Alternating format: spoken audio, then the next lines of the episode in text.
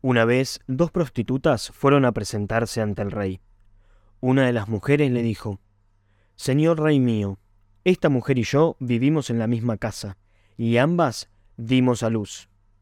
Tres días después de mi parto, dio a luz ella también. Estábamos juntas, no había nadie más con nosotros. Pero una noche murió el hijo de esa mujer, porque ella se recostó encima de él. Entonces se levantó en medio de la noche, tomó de mi lado a mi hijo y lo acostó sobre su pecho. A su hijo muerto, en cambio, lo acostó en mi regazo. A la mañana siguiente me levanté para amamantar a mi hijo y vi que estaba muerto. Pero cuando lo observé con mayor atención a la luz del día, advertí que no era mi hijo. El que yo había tenido no era. La otra mujer protestó, no, el que vive es mi hijo. Y así discutieron un buen rato frente al rey. Entonces el rey tomó la palabra y dijo, Esta mujer afirma, mi hijo es este, el que está vivo, el que está muerto es el tuyo.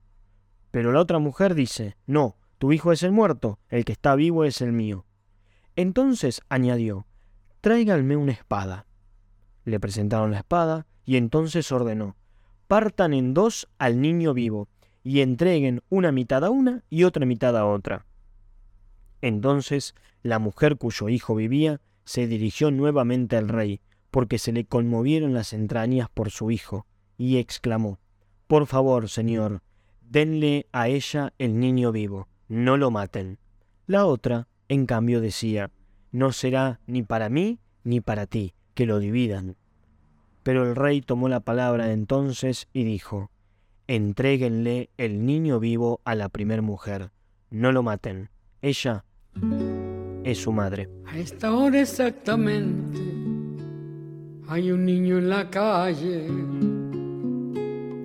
Hay un niño en la calle. Aquí estamos comenzando con un nuevo episodio de Entre líneas de esta tercera temporada. Mi nombre es Camilo Torres Colevadino para todos los que se suban por primera vez y como digo siempre, este viene a ser un podcast en el que intentamos hablar en voz alta mientras pensamos o pensar en voz alta, como le quieran decir. El tema que nos convoca hoy es el tema de la justicia, un tema polémico, conflictivo, que en la República Argentina tiene una coyuntura actual un tanto compleja, estamos transitando en este momento un juicio a los integrantes de la Corte Suprema de Justicia y estamos también experimentando un descontento social muy significativo en torno al funcionamiento institucional de la justicia. Por eso me pareció que era un tema interesante y decidí comenzar con este relato, que es un relato bíblico, es un relato que se encuentra en el segundo libro de los Reyes del Antiguo Testamento, que por más de que tenga fe o no tenga fe, es indiferente porque nos aporta un poco de luz o de oscuridad, dependiendo si eh, estamos de acuerdo o no sobre el contenido del relato, pero fundamentalmente el tema es el de la justicia. Y lo traigo aquí porque aparecen varios actores que nos pueden ayudar a interpretar el rol de la justicia actual, siendo un relato que es desde hace muchísimos años. En este en este relato, en esta historia, lo que hay es una disputa de dos mujeres para ver cuál de, de, quién era el hijo que estaba vivo. Hay dos hijos, uno falleció, uno vive, entonces las dos mujeres se disputan por ver cuál es, quién es la madre de ese niño que vive. Bueno, esto genera muchos conflictos y aparece la figura del rey, el rey Salomón, que se le atribuye el atributo de la sabiduría y este juicio, que es conocido como el juicio de Salomón, viene a graficar un poco esta idea, la del rey sabio que tiene eh, la característica de poder discernir y de poder resolver los conflictos de una forma satisfactoria por este don que posee, don que, según el relato, le ha dado Dios por pedido del mismo. Entonces, bueno, Aquí podemos analizar las figuras de los que participan, la figura de los litigantes, la figura del mediador y también el rol de el juez que tiene que tener el don de la sabiduría para resolver los litigios. Este tema nos va a convocar en pocos minutos porque es el que queremos analizar. cuál es el rol de la justicia y cómo se debe impartir justicia. Pero me gustaría comenzar por una frase que se le atribuye a Platón en el diálogo de la República, que es la siguiente. Dice Platón, más bien Sócrates, ustedes ya saben cómo funciona esto, que el tema de la justicia es la paz. Y esto es interesantísimo porque vincula el hecho de la justicia con la experiencia de la paz. Extremadamente interesante para analizarlo. Cuando doy filosofía política en mis cursos de sexto año de filosofía, este tema les resulta significativamente interesante a mis estudiantes porque empezamos a analizar por un lado el tema de la justicia y por otro lado el tema de la paz. No solamente el tema de la paz individual, sino también el tema de la paz social.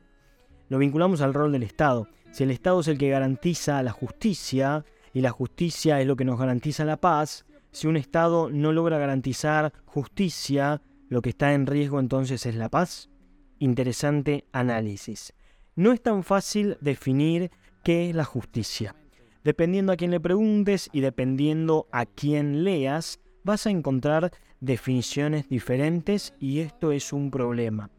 Sin embargo, hay algunos autores que han definido a la justicia. Este no es un podcast para pensar definiciones teóricas y académicas, pero sí nos podemos servir de algunos ejemplos y de algunas definiciones para pensar esta cuestión. Por ejemplo, hay una definición muy clásica de la justicia que la definen como darle a cada uno lo que le es propio. Y acá tenemos multiplicidad de problemas. Darle a cada uno lo que le es propio, darle a cada uno según le corresponde, darle a cada uno lo suyo, es lo mismo. Pero lo que implica o lo que grita necesariamente esta definición es la pretensión de objetividad. Es decir, justo será aquello que es objetivamente medible. ¿Qué quiero decir con todo esto que parece difícil o que parece un poco arduo? Si darle, si justicia es darle a cada uno lo que le corresponde, ¿quién determina lo que le corresponde a cada uno? ¿Un tercero en medio de un litigio? ¿Hay alguien por fuera que determina lo que a cada uno le es suyo? Quizás este es el punto en el cual podemos entender por qué nosotros terciarizamos la justicia. Si yo tengo un conflicto con una persona, lo resolvemos mediante la justicia.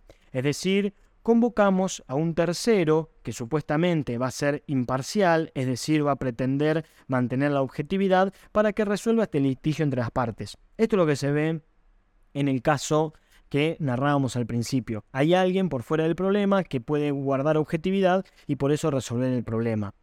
¿Esto es así? ¿Todos los problemas tienen que ser terciarizados por alguien que desde afuera resguarde la mirada objetiva y por tanto nos permita alcanzar esta objetividad que tanto anhelamos para que sea justo? Bueno, miren, salgamos de este problema porque la verdad es que es muy teórico, muy academicista y no es la finalidad del podcast que nosotros tenemos. Me gusta pensar a mí, por otro lado, a la justicia como la venganza institucionalizada. Y acá tengo un problema, porque a mí, como ustedes saben, me gusta muchísimo Batman. Y Bruce Wayne, creo yo, espero que no estén todos en desacuerdo y sino que me lo hagan saber por las redes sociales, Cam Torres en todas las redes sociales, pienso que la primera motivación que tiene para convertirse en Batman es la venganza, la venganza de sus padres. Pero luego puede resignificar, y aquí no me quiero meter en romanticismos baratos, puede resignificar esta venganza y empezar a pensar en su personaje como un justiciero, pero tampoco me gusta esa palabra, sino como una persona que quiere garantizar la justicia. Frente a la ausencia de un Estado que no puede garantizarla, él se propone a sí mismo a través de su máscara ser un poco la justicia entre un pueblo que está sufriendo la injusticia del sistema que no funciona. ¿Será entonces que la justicia viene a ser la venganza de las víctimas, pero de una forma institucional, institucionada, perdón, que resguarde los derechos también de los victimarios? Esto es algo bien complejo.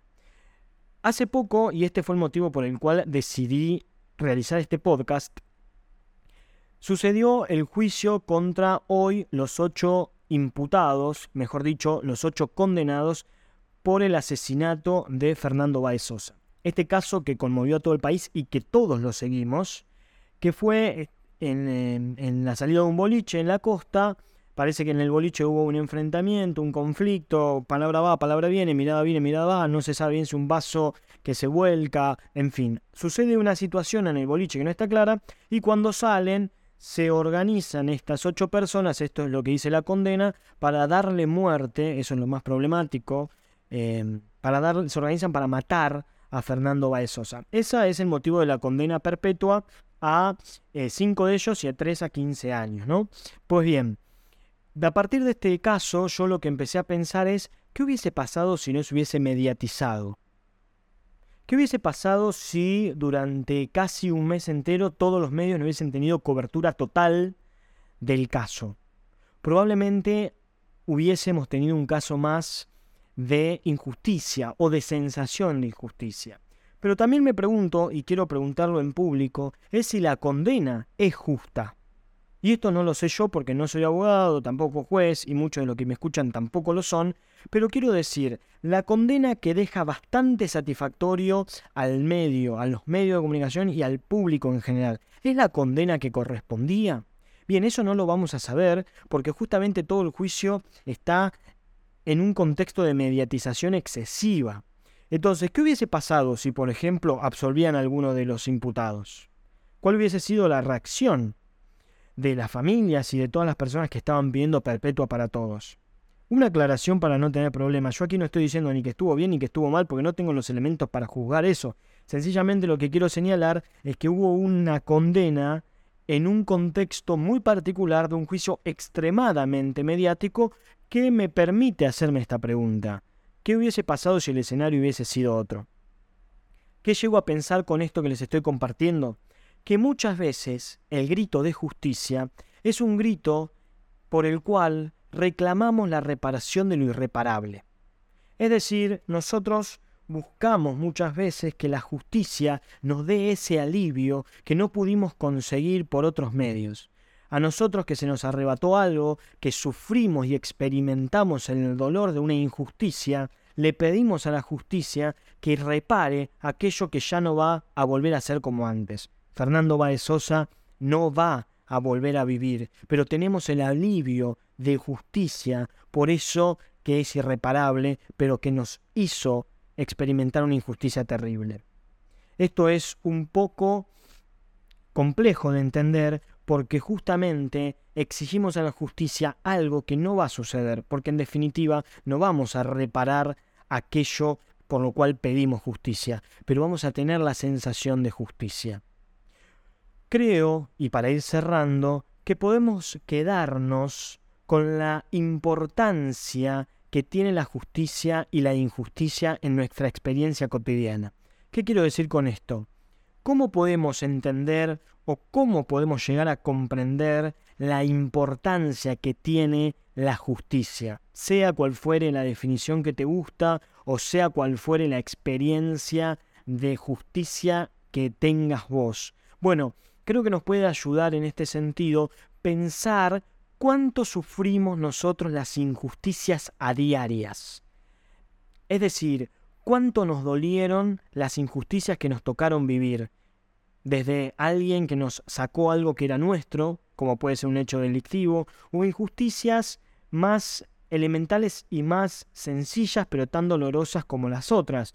Un profesor que nos evalúa mal y no nos da la posibilidad a explicar que lo que hizo está mal. Una contestación que no nos deja tranquilos porque nos hace sentir no escuchados cuando nos quitan un bien obtenido, cuando se nos acusa de algo que nosotros no hicimos, cuando se nos castiga por algo que nosotros no hicimos. Es decir, todos nosotros experimentamos a lo largo de nuestra vida, tengas la edad que tengas, muchas injusticias.